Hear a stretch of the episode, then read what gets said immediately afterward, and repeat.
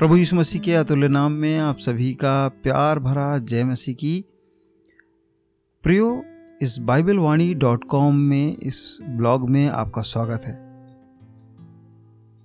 आज के लिए जो वचन लिया गया है, वो दूसरा इतिहास तेईस अध्याय, उसके तीसरे वचन में है।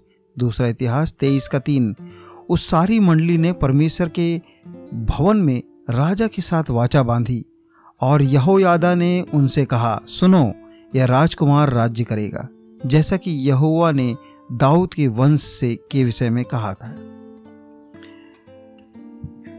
बात उन दिनों की है जब यहूदा देश का राजा हजिया मार डाला गया। तब उसकी माँ अतल्या ने सिंहासन पर कब्जा करके शासन करने लगी। उसने तमाम राजकीय परिवार के सदस्यों की हत्या करवा दी, ताकि वो रानी बन सके, राज्य कर सके। लेकिन राजा आजिया के नवजात शिशु युवास को ना मार पाई, क्योंकि उसकी मौसी ने उस बच्चे को मंदिर में उस बिछौने के, रखने के कोठरी में छिपा दिया था।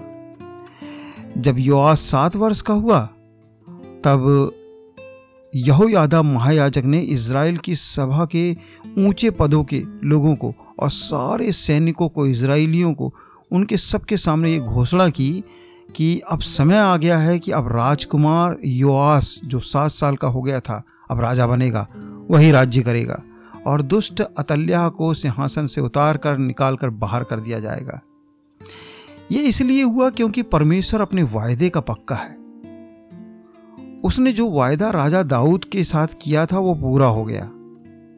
क्या वायदा किया था? दूसरा सैमुअल सात के बारह में लिखा है, मैं तेरे वंश के द्वारा तेरे राज्य को स्थिर करूँगा। परमेश्वर ने दाऊद से कहा था कि तेरा राज्य बना रहेगा। तेरे वंश के द्वारा तेरे राज्य को स्थिर करूँगा।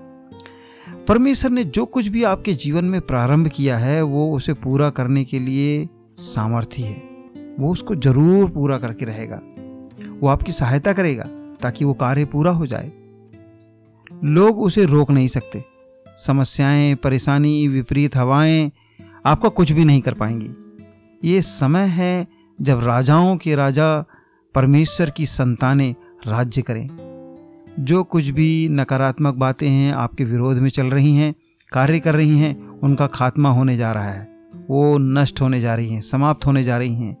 यह एक ऐसा दिन है जो परमेश्वर ने बनाया है और आप और हम उसमें आनंदित होने पाएँ। यह नया दिन है।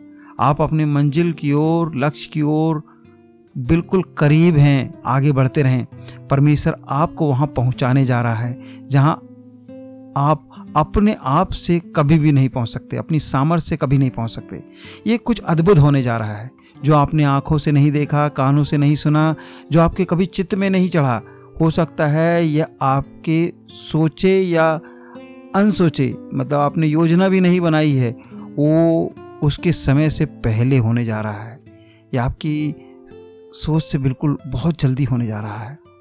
यह आपके राज्य करने का समय है। परमेश्वर आपको बहुत आशीष दे। God bless you